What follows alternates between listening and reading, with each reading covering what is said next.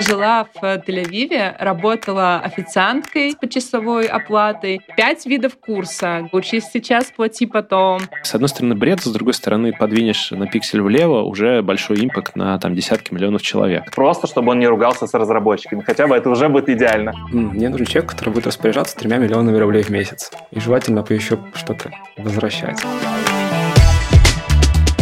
Всем привет и отличной недели! Для раскачки полезная по софтам, щепотка стратегии и долька UX в нашем продуктовом дайджесте. Вот это примерно то, с чего начинается практически каждый мой рабочий день в Сбере. Я делаю подборки материалов для профессионального сообщества продуктов. Это такой чатик, мы начинали его со 100 человек, сейчас там уже больше 1200 человек, и я собираю для этих ребят выжимку полезного контента по продуктовой тематике. Но еще год год назад я бы предположила, что это как-то связано с кулинарным шоу, как, впрочем, и многие мои друзья не из мира IT, и я это проверяла. Дело в том, что год назад я жила в Тель-Авиве, работала официанткой, э, подрабатывала нянькой, выгуливала собак, убирала дома с почасовой оплатой. В общем, была очень далеко от того, в чем я нахожусь сейчас. Как я оказалась в этом? Э, тема для отдельного подкаста. В этом мы поговорим о том, как прийти или в моем случае вернуться после долгого перерыва в мир IT, разобраться, что к чему, что происходит, какие профессии будущего уже стали профессиями настоящего, понять, кто такой владелец продукта, начать осваивать эту профессию и пройти все стадии принятия, прежде чем заговорить на продуктском языке. Я здесь не смогу дать какую-то волшебную таблетку «Стань продуктом за три месяца», которую рекламируют в Фейсбуке, и многие курсы обещают такую историю. Но я расскажу о своем пути в этой теме, задам все неудобные и неуместные вопросы продуктам, которые обычно никто не задает, и вместе с вами впишусь в удивительное приключение. Мы погрузимся в самую перспективную и быстро растущую сферу информационных технологий на базе Сбера. И все здесь изучим и исследуем. Меня зовут Ира Боринская, и это подкаст «Не настоящий продукт». Погнали! Погнали! Первом выпуске мы поговорим с Ильей Забелиным, Мишей Карповым и Юрой Агеевым. Обсудим, откуда растут ноги у тренда на продуктов. Разберемся, в чем владельцы продукта занимаются на работе и выясним, чем хороший продукт отличается от классного. Думаю, что март 2020 был непростым для каждого человека на Земле, кого коснулась история с коронавирусом так или иначе. Для меня же этот период был периодом абсолютного и непроглядного дна. Я улетала в Москву из главного аэропорта Тель-Авива, Бен-Гуриона, на одном из последних самолетов перед полным локдауном. И у меня, откровенно говоря, не было ни одной идеи, чем я буду заниматься по возвращению на родину, потому что весь предыдущий год я жила в Израиле и занималась неквалифицированным трудом. А еще пять лет до этого я занималась собственным проектом, связанным с сферой осознанного потребления. И я выполняла там частично роль продукта, как я сейчас это понимаю, и я потерпела в нем полное фиаско. Поэтому после телепорта из солнечного Израиля на чердак к родителям в Белгородскую область у меня случилось две недели анабиоза и панических атак. А после я просто приняла эту реальность как факт и начала искать работу в найме. Рынок на тот момент был мертвый, старые контакты не срабатывали, хедхантеры рекомендовали освоить контекст или идти работать фрилансером, но, может быть, оно так и произошло бы, если бы в один из дней мне не позвонили рекрутеры Сбера и не позвали бы на позицию комьюнити-менеджера в продуктовый офис. Развитием продуктового управления в Сбере руководит Илья Забелин продукт в корпорации. Действительно, если мы берем, например, там Google, э, Facebook, Amazon, наверное, действительно там есть очень четкое разделение, ну, более четкое разделение, чем если мы смотрим в компанию уровня 500 человек, да, там. И очевидно, это вызвано тем, что структура компании, она в принципе другая, оптимизационные цели другие, И человек там, в корпорации, я имею в виду, несет ответственность за, ну, условно, кнопку, да, я утрирую немножко, но в целом иногда это действительно буквально кнопка или там поисковая строка или еще что-то. Это такой маленький элемент, и для человека со стороны кажется, ну, ты что, серьезно? Ну, это же бред. На самом деле, ну, как бы, с одной стороны, бред, с другой стороны, подвинешь на пиксель влево, уже большой импакт на там десятки миллионов человек. И здесь скорее ну, просто это вызвано разумным ограничением. Поэтому там действительно есть специфика, есть люди, которые за UX, есть люди, которые за деньги, есть люди, которые за технологию, и, и то, и то продукты, но в целом в какой-то компании маленькой это будет делать один человек. Это вопрос, насколько эффективно. Ну, наверное, каждую отдельную сферу будет делать хуже, но в целом глобально будет более широкопрофильным специалистом. А если человек работает в стартапе, то там, ну, вообще он часто еще и кодит, и бездевит, и делает вообще все на свете, и все это продукт. Сбер большой, и на самом деле очень сильно, ну, как в любой компании, все зависит от того, каким продуктом ты занимаешься. Есть продукты более интересные, есть продукты, может быть, более стабильные, менее новаторские, есть продукты внешние, есть B2B, B2C, есть внутренние продукты, есть каналы. Все очень сильно зависит от того, что тебе интересно, на каком уровне развития ты сейчас находишься, кто твой руководитель. От этого зависит вообще, наверное, половина успеха продукта. Потому что надо же развиваться каким-то образом, надо расти, надо, чтобы твои идеи были услышаны. И здесь продукт Сбера отличается, наверное, в том смысле, что это очень вариативная сущность. То есть очень много профилей есть кандидатов, под разные продукты, и в сумме там очень большая вариативность. Просто чтобы мы все были на одной странице. На момент звонка я имела очень примерное представление о том, что такое agile, вообще не понимала, чем занимается продукт менеджер причем тут банк и как я вообще планирую всем этим заниматься с такими вводными. Но мне было 32 года, и я жила на чердаке у родителей, и мне очень хотелось оттуда выбраться. Поэтому, по сути, выбор у меня был небольшой, поэтому я расчехлила Google и нырнула в дивный новый мир создания продуктов. Лучезарный лидер сообщества Product Camp Миша Карпов знает о продуктах и продуктах все и даже немножко больше было довольно смешно в какой-то момент, мне кажется, рассказывать родителям, чем ты занимаешься. А есть еще следующая стадия, когда твои родители пытаются пересказать своим знакомым, чем занимается их сын. Это еще веселее. То есть они говорят, ну, он занимается продуктами. И все таки там начинают расспрашивать, в каком магазине он занимается продуктами, вот, и скатываются в эту историю. Если вбить в поисковой строке запрос Product Management, на вас обрушится лавина информации. Это пять видов курса, гарантии собеседований, трудоустройства, agile, Scrum, Lean, Kanban практики, лекции от продуктов из IT-компаний, 30% скидка, учись сейчас, плати потом. В общем, полный набор начинающего продукта. Хабр, Medium, VC и другие издания по запросу в них вы найдете слушаете миллион версий того, кто такой продукт-менеджер и чем он занимается. Когда я вспоминаю вообще про появление какого-то продуктового менеджмента в России, мне кажется, это очень такая необычная история. И в целом, когда я стартовал, не было понятия продукт-менеджмент. Я приходил в Яндекс на роль, ее можно сейчас, все бы сказали, что это роль продукт-менеджера, но тогда эта роль называлась руководитель сервиса. И были проект-менеджеры, и были руководители сервиса. Я стал руководителем сервиса, и начал искать похожих людей на меня, кто также называется, их тоже было немного. А потом мы поняли, что это называется Product Management, узнали вообще про историю про Product Camp, про дисциплину Product Management, которая появилась уже в Штатах на тот момент, ей было тоже не так много лет, на самом деле, лет пять, вот, которая пять-семь, которая развивалась. И вот так мы познакомились и постепенно видели, как год за годом таких людей, как мы, становится больше, у нас какие-то одинаковые боли, проблемы, переживания, которыми мы делимся, и постепенно начала появляться некоторая экспертиза, некоторый набор ошибок, некоторый набор хороших лайфхаков, которые мы находили и инструментария, и сформировалось то, что мы видим сейчас, уже такой серьезный продукт-менеджмент на уровне вполне европейского и во многом американского. Судя по датам публикации, профессия не то чтобы прям новая. На том же ресурсе Хабр, а это крупнейшее IT-сообщество, первая статья по тегу управления продуктом датируется 2015 годом. Но то ли у меня эта тема была не в фокусе, то ли что-то случилось за время моего отсутствия в России. В моем 2020 я обнаруживаю, что все хотят быть продуктами. И это настолько модно, насколько в 2010 выстрелили SMM-щики, курсы SMM и все, что связано с э, социальными сетями и работой в них. Задачи продукт-менеджера различаются в корпорациях и стартапах, а также они, конечно же, различаются в зависимости от э, типа продукта.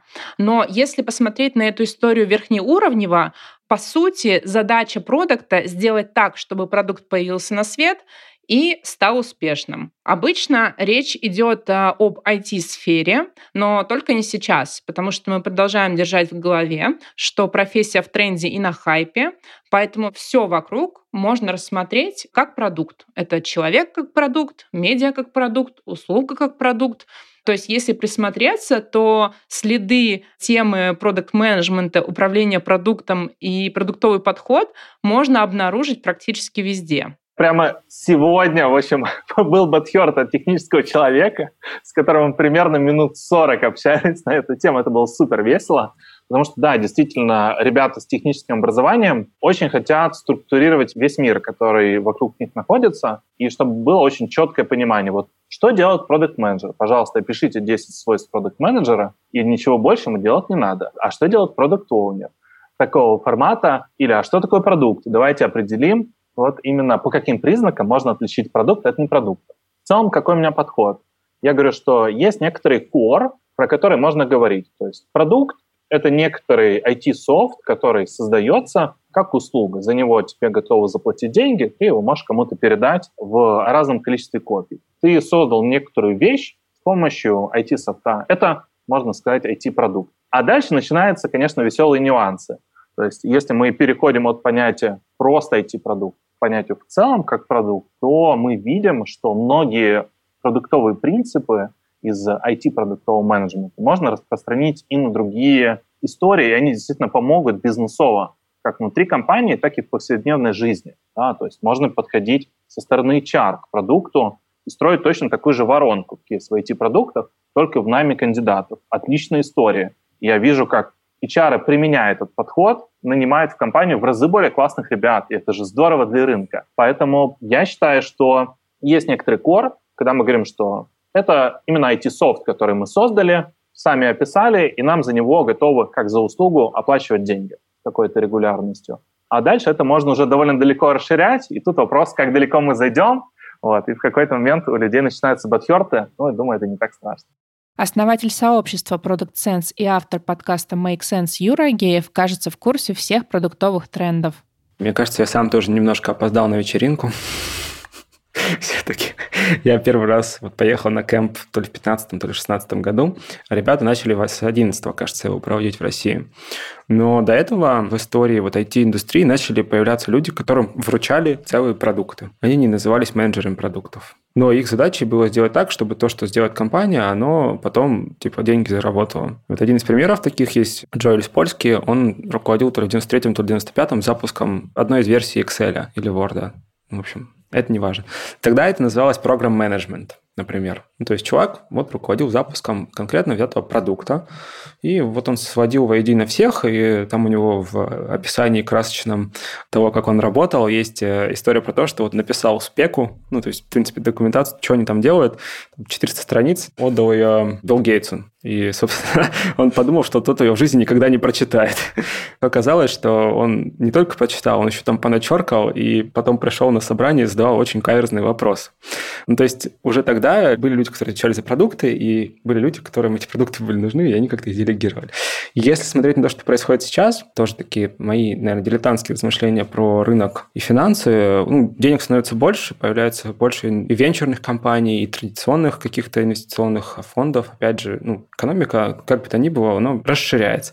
Я не буду говорить, что она растет, но как минимум расширяется. И те люди, которые распоряжаются этими деньгами, они их направляют куда-то, чтобы заработать еще больше. Это приводит нас э, как раз обратно в IT-сектор, и вот появляются компании, появляются продукты, но людей, которые, собственно, этими деньгами там как-то управляют, их недостаточно для того, чтобы это все делать. А чтобы продукт был успешен, как мы знаем, он должен соответствовать рынку, ожиданиям, ну и быть красивым еще и интересным. И вот так получается, что есть э, деньги, которые нужно потратить, потратить эффективно. Создается потребность в людях, которые их могут тратить эффективно, и в данном случае вот выбор пал почему-то на менеджеров продуктов. Ну а почему? Это вот такая многофункциональность, мне лично кажется, что вот если копнуть чуть глубже, то именно в этом вот причина. То, что есть деньги, которые надо потратить, э, и те люди, которые ими владеют, они либо ленивые, на самом деле тоже один из вариантов ответа, вот, э, им надоело, например, этим заниматься, либо просто мы то, что сейчас видим, их не хватает. Ну, то есть людей, которые могут эффективно распоряжаться продуктом, а то есть деньгами на самом деле. Сколько там стоит одна команда, которая делает, например, продукт? Если задуматься, то минимальная, ну, то есть ну, самая, наверное, минимальная, там, это миллион рублей в месяц. Ну, это прям совсем по нижней границе. Но вообще в среднем, мне кажется, там в районе двух-трех будет где-то колебаться в Москве одна команда. И ты такой, М, мне нужен человек, который будет распоряжаться тремя миллионами рублей в месяц. И желательно бы еще там что-то возвращать. Продукт-менеджер отвечает за то, чтобы продукт получился одновременно удобным для пользователя и полезным для бизнеса, то есть приносил деньги. И также важно, чтобы разработчики хорошо понимали, как его делать и развивать. Этот специалист анализирует и исследует рынок, изучает аудиторию, которая будет пользоваться продуктом, следит за конкурентами и трендами. В общем, один его глаз всегда смотрит наружу, а второй вовнутрь продукта, где продукт отвечает отвечает за техническое решение и экономику проекта, то есть как он будет работать и каким образом приносить деньги. Продукт раздает задачи, следит, чтобы все получилось, и выходит так, что спать продукту просто нельзя. А это тащит за собой целый багаж необходимых знаний и навыков в области тайм-менеджмента, личной эффективности и еще целого ряда софт-скилловых навыков, которые нужно развивать на постоянной основе. В разных местах одна и та же роль может выполнять совершенно разные функции. Ну, как продукты, например. Где-то это владелец фичи, причем он живет в чисто цифровом таком хипстерском мире, двигает кнопочки, там смотрит конверсия. А в другом продукте, может быть, даже в рамках этой же компании, этот человек, он бегает по не знаю, тем же таксопарком, еду сам разносит раз в неделю, он занимается операционкой в огромном количестве, он, не знаю, там считает юнит-экономику. Это вот все-все разные люди, и при этом называться они могут одинаково. Если мы говорим про продукта, тут я выделяю всегда три области больших. То есть первая область — это, конечно, пользователи, для которых мы в целом создаем продукт, и отчасти команды маркетинга, команды дизайна, которые тоже такие на острие общения с пользователями находятся. Вторая часть — это технические команды, то есть наша команда, которая и создает этот продукт. Продукт же обычно не умеет программировать. Поэтому должны быть чудесные люди, которые ему помогут создать то, что он придумал себе. И третья часть, которой, к сожалению, многие junior-продукты теряют и не работают с ним, это общение с руководством, общение с бизнесом. Потому что ты же делаешь это не просто так, не просто ты пришел придумать какие-то свои идеи, их реализовать. И есть определенная задача бизнеса, определенная стратегия компании. Ты должен очень хорошо чувствовать руководителя, он должен чувствовать тебя чтобы вы были на одной волне, и это тоже важная часть дня продукта и недели продукта. Stay tuned с руководителями с бизнесом. Я бы точно не говорил, что там история про продуктовый менеджмент – это для стартапов. Нет, конечно. То есть давайте посмотрим на любые гигантские американские и в целом зарубежные компании, какой-нибудь гигантский Amazon, да, гигантский Google или Facebook, они корпят над продуктовыми подходами, очень плотно работают, при том, что в них там десятки, сотни тысяч человек есть и работают вместе с ними. То есть это подходы, которые работают на разных масштабах, они могут деформироваться. Понятное дело, что есть подходы, которые ближе к B2C, есть подходы, которые ближе к B2B, и к разным этапам развития компании, но в любом случае это важный скоп и hard skills, и soft skills, которые помогают двигать бизнес. Мне не до конца было понятно, чем э, именно должен заниматься продукт на работе, но после беглого изучения темы сложилось вот такое представление, что есть некий заказчик, руководитель подразделения в большой компании или SEO в стартапе, которому нужен продукт как связующее звено между ним, разработкой, дизайном и маркетингом. Ну и, конечно, клиентом. Клиента мы выносим за скобки, потому что в работе над продуктом он не задействован. И все эти ребята, помимо клиентов, садятся в одной комнате и обсуждают идею заказчика, а дальше уходят думать, как ее реализовать. А продукт пишет условный план действий, по которому все эти ребята будут двигаться и синхронизируют их, как дирижер синхронизирует оркестр. И казалось, что ничего в этом сложного нет. Просто говоришь всем, что делать, и смотришь, как растут метрики. Деньги, количество пользователей, количество возвратов пользователей и еще разные метрики, о которых мы поговорим в следующих выпусках. Но чем дальше я закапывалась в изучение вопроса, тем сложнее оказывалась реальность, потому что тебе нужно постоянно быть в теме, что происходит на рынке, как себя чувствует потребитель, что болит у потенциального клиента и какую боль этого клиента мы закрываем своим продуктом. Нужно разбираться в ценовой политике, уметь найти общий язык с разработчиками, дизайнерами, продажниками. А это люди абсолютно разного склада характера, ума, компетенции, своей лексикой, и со всеми с ними нужно уметь общаться и синхронизировать их между собой. Поэтому, чтобы преуспеть в этой профессии, нужно разбираться хотя бы немного во всем, от бизнеса и разработки до маркетинга и клиентского сервиса. Также нужно уметь разбивать сложные процессы на части и понимать, какими средствами это реализовывается что объединяет э, крутых продуктов. Да, вот есть качества, которые в целом объединяют их. Ну или так, что ты берешь 10 продуктов, у них нет стопроцентного пересечения по этим качествам, но там условно 60-70% там пересекаются да, в каком-то виде. Что это за качества? Вот я могу просто перечислить их, потому что образ идеального продукта я не соберу. Ну, это зависит от индустрии, от того, там, на какой стадии продуктом он занимается, от того, там, не знаю, это продукт в смысле корпоративного продукта или это типа SEO стартапа. Ну, потому что это тоже отчасти продукт, да, всегда. Ну, и очень много нюансов. Поэтому есть некоторые постулаты, наверное, ну, для меня, по крайней мере, которые отличают хорошего продукта.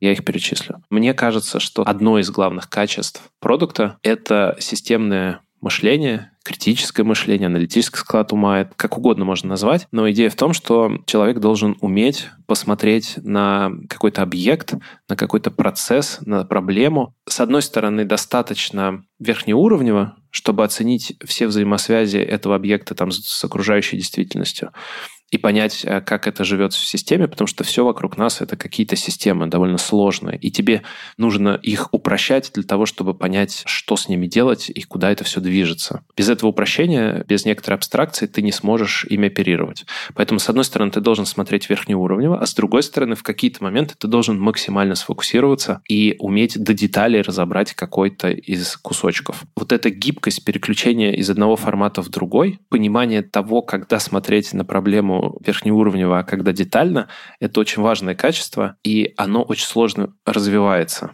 Над ним, мне кажется, стоит работать прицельно и постоянно. Его нельзя прокачать до стопроцентного уровня, как, например, расчет юнит-экономики. Да? Какой-нибудь хардовый скилл возьмем, ты его можешь прокачать прям ну так, что, в принципе, лучше уже не надо то системным мышлением, наверное, всегда есть куда стремиться. И это штука, которая больше про стратегию, да, и она абсолютно точно всем нужна. Просто в какой-то момент это начинает играть всеми красками, да, то есть если для джуниора продукта может быть, это пока не супер критично, но зачатки у него, очевидно, должны быть, да, потому что это про мышление, это про софт-скиллы, эта штука, она ну, в каком-то смысле либо у тебя есть предрасположенность, либо нет. если есть, это круто. Если нет, то тебе будет сложно. И, наверное, у тебя есть где-то условно предел. Или, по крайней мере, если ты до этого дойдешь, тебе придется что-то придумывать, как-то перепрыгивать этот барьер, это сложно. Вот, поэтому системное мышление — это, наверное, такой must-have фактор чтобы быть именно в долгую хорошим продуктом. Не в смысле продуктом, который отвечает за фичу, да, и там 10 лет работать в этой позиции, а в смысле брать больше ответственности, достигать больших результатов, ходить на какие-то многомиллиардные, большие, сложные рынки, решать более сложные продуктовые задачи. Вот я про это. Следующее качество — это умение общаться с людьми, умение качественно, экологично и эффективно коммуницировать, потому что это очень тоже сложный скилл, которым можно бесконечно учиться. Всегда есть какие-то нюансы, которые ты узнаешь, которые ты учишься применять. Ну, потому что в теории это все просто, а на практике все это научиться делать, находить подход к каждому отдельному человеку, и при этом самому быть в ресурсе, это довольно сложно. Но вот для меня вот эти два качества, которые я озвучил, они самые главные самые сложные, отчасти потому, что всегда вот с точки зрения системного мышления хочется скатиться в какую-то деталь, что-то самому сделать красиво, хорошо руками, потому что этого не хватает обычно в работе, вот именно погрузиться и сделать руками. Но всегда стоит себя одергивать. А с людьми, наверное, это тоже мой личный пункт, потому что я, наверное, такой, ну, интроверт, переученный в экстраверта, поэтому мне, наверное, всегда, хоть у меня это неплохо получается, но в целом кажется, что всегда есть куда расти с точки зрения коммуникаций. Мы относительно недавно с Андреем Дороничевым, директором по продукту Гугла, про это тоже общались и обсуждали вместе внутри. И у Андрея такая же позиция, что soft skills на самом деле самое важное. К сожалению, сейчас на российском рынке ребята продукты это меньше чувствуют. Зарубежные ребята продукты, с которыми я общаюсь, они, конечно, в первую очередь говорят про софты. Потому что в целом продукт менеджмент это такой некоторый клей, который работает с командой, которая внутри, который работает с пользователями, который работает со всеми бизнес-заказчиками, которые есть в компании, и помогает совместными усилиями что-то создать. И это очень важно. И поэтому, ну вот, например, если посмотреть на ребят, которых я, допустим, увольнял как продуктов, через меня прошло довольно много продуктов, которых я и вырастил, и часть из которых, к сожалению, уволил, и мы с ними расставались. По большей части это история именно про soft skills, потому что если смотреть на градацию, некоторую ступеньку роста продукт-менеджера, если мы говорим про джунов, это больше всего про харды, наверное, процентов 80, ну и процентов 20 про софты, просто чтобы он не ругался с разработчиками. Хотя бы это уже будет идеально. Вот, если разработчики его примут как-то к себе, как бедного родственника, шикарно. Потом продукт переходит уже в историю про middle product, и ему нужно с большим числом людей договариваться внутри компании, да, с руководителем. И тут все сильнее играют роль именно софты. Потом, когда он движется уже в сторону senior или в сторону CPO, или руководителя большого отдела, там софты, мне кажется, процентов 70 уже точно, 70-80, которые прям человек важны будут. Как бы это ни было хорошо или плохо, на самом деле продукты, конечно, любят заниматься фичеризмом, то есть влезать в какие-то детальки, их трогать. Ну, это классно, но фактически, чем ты выше растешь, тем больше тебе, конечно, нужно заниматься софтами, тем больше тебе нужно заниматься ростом команды, тем больше тебе нужно заниматься умением найму к себе в команду и выращиванию уже экспертизы внутри твоей команды. То есть сначала у тебя должна быть база по хардам, чтобы ты мог принимать решения на основе данных, чтобы ты немножко понимал про разработчиков, чтобы как-то с ними общаться. Вот эти истории. Чтобы у тебя был инструментарий общения с пользователями и получения от них честной информации. А после этого тебе уже нужны софты, конечно. Кажется, что это совершенно невыносимо столько всего знать и уметь одному человеку. Но есть несколько новостей на эту тему, и первое из них, что не все придется делать самому. В корпорациях, например, таких как Сбер, есть целые продуктовые команды, а в стартапах отдельные специалисты, которые закрывают часть задач. Продукту просто нужно понять основные процессы, уметь ставить правильно задачи и добиваться исполнения их в срок. Вторая новость заключается в том, что за все это очень неплохо платят. Если судить по рынку, зарплата продукта начинается примерно со 100-150 тысяч и не имеет предела. А третья и, возможно, самая главная новость, что ты почти самый главный. Ответственность, конечно, за продукт, команду и деньги на тебе, но кого это волнует, когда ты почти бог и создаешь что-то на месте, где не было ничего? Здесь, мне кажется, чем-то похожая история на докторов. У них, если кто-то смотрел сериал «Клиника», там был прям эпизод про это, что если ты хочешь оставаться на гребне волны, тебе нужно постоянно учиться. Там, по выходным посещать семинары, узнавать новые методы каких там проведения операций и прочие-прочие вещи. И продуктов, мне кажется, тоже такая история есть, им нужно постоянно учиться, но вот этот объем материалов, которые ты изучаешь, он, во-первых, меняется постоянно. Ну, ты, когда на начальном этапе тебе нужно гораздо больше изучать, просто потому что количество сфер, которые затрагивает продукт менеджмент большое. Всеобъемлющая профессия практически.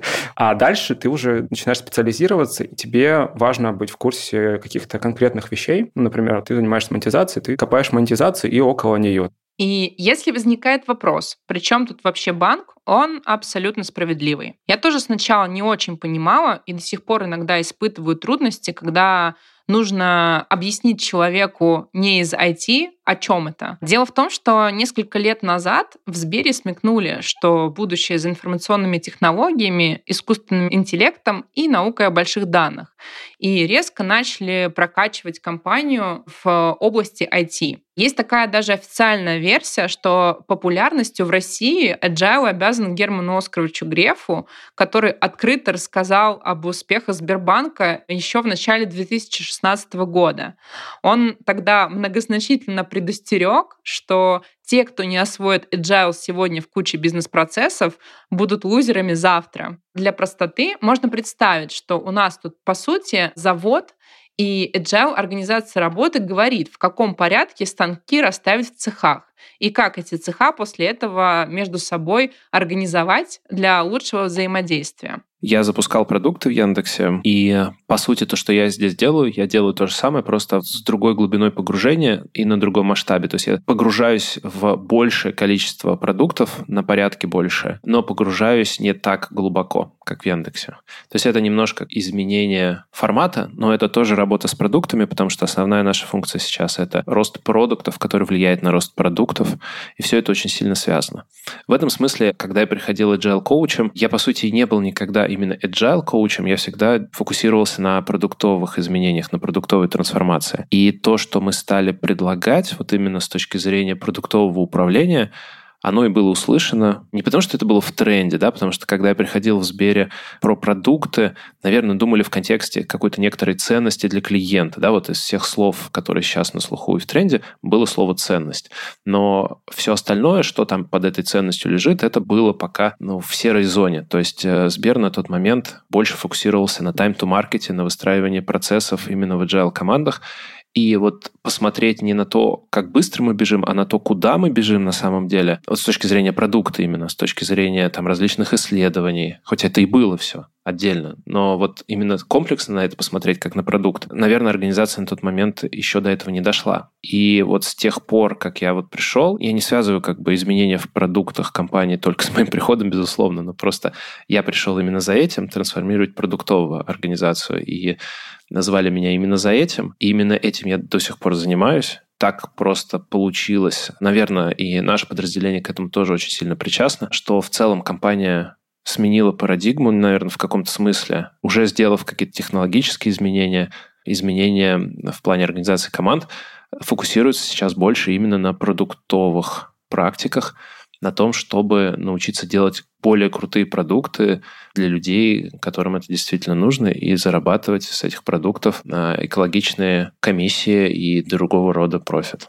Один из самых популярных вопросов, который ко мне начал прилетать после того, как я начала работать с продуктами, это как прийти в профессию. Есть несколько устойчивых версий того, как это может произойти, от э, классического академического образования до захода через практикующего ментора. Но мне очень нравится версия Лёши Арефьева, который преподает продукт менеджмент в высшей школе экономики. Он назвал этот метод «и так прокатит». Он состоит всего из двух шагов. Шаг первый — идете на серьезных щах по собеседованиям и продаете себя, изучив 20-30 продуктовых словечек типа Scrum, Agile, Growth Hacking и так далее. И шаг второй, получаете офер и пробуйте выжить. Ориентироваться нужно по обстановке, то есть если не хватает каких-то навыков, быстро осваиваете в режиме, иначе погонит в шею.